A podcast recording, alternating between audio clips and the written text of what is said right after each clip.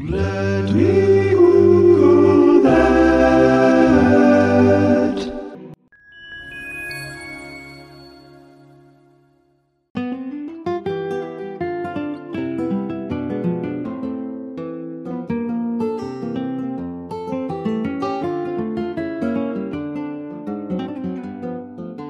Hey friends, it's me. So, Rebecca has gone home and I am sad, but I wanted to do one of the ones that she suggested to me, mostly because she described it to me as, quote, you know, like when you handle citrus in the sun and the juice burns your skin, like, ah, margarita burns. And I was like, whoa, wait a minute, what the fuck are you talking about? It turns out that this painful summer scourge is colloquially referred to as margarita burn, but it does have a medical scientific name, as it is a condition or I guess an injury that you can get and that may actually require medical treatment. It's called phytophotodermatitis. Now, just a refresher on what's in a margarita, because I actually needed one. Uh, I needed a refresher, and also, honestly, probably a lot of my misery could be solved by a really good margarita. But what you need to know to get the full context here is that the drink has alcohol, usually tequila, and lime juice, and maybe some other stuff, but it's the lime juice that you gotta be worried about, especially if it's fresh and you just spent some time squeezing them poolside to make a sparkling fresh pitcher of booze for you and your friends, or just you. And then if you slosh some of that mixture on your hand or any other exposed area of skin because you're sloshed and in the sun and not paying all that much attention, you know, this all gets, starts to sound like the makings of a bad hangover, whether or not you get chemical burns, but definitely worse if you get chemical burns.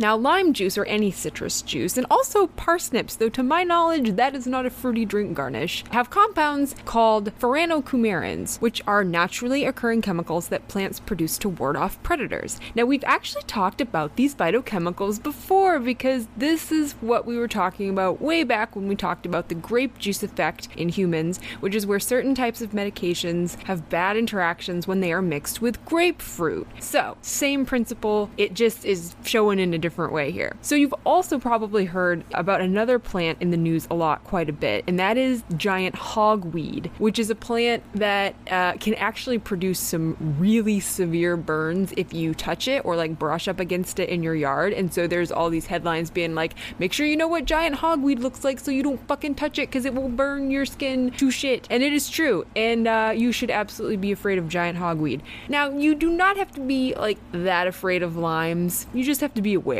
So, basically, all of these things are linked to the biological effect of the toxicity produced by certain plants as they attempt to defend themselves from predators in their environment, which, I mean, more often than not, is us. So, the furanocoumarins produced by limes or citrus fruits that you might be squeezing to make a drink cause the release of chemicals that, when exposed to sunlight, cause the skin to become extra sensitive to the sun's ultraviolet rays. That sensitivity, called photodermatitis, can actually occur for a number of reasons that don't involve fruit or margaritas.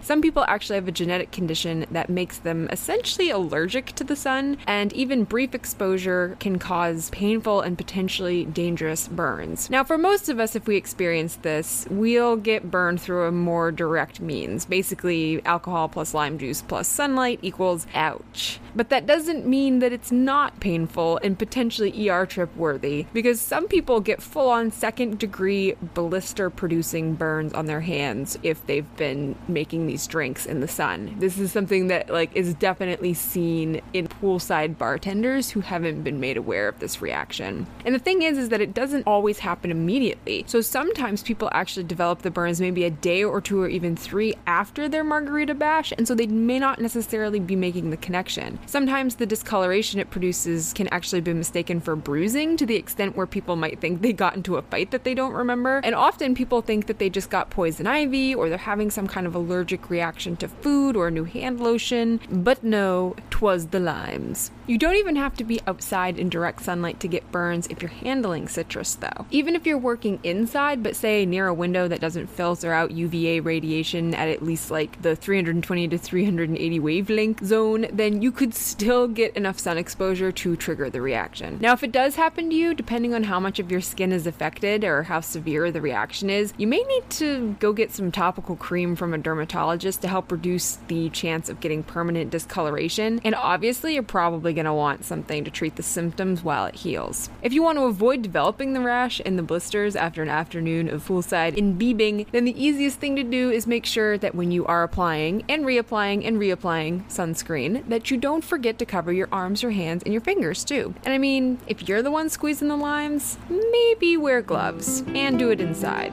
in a dark closet.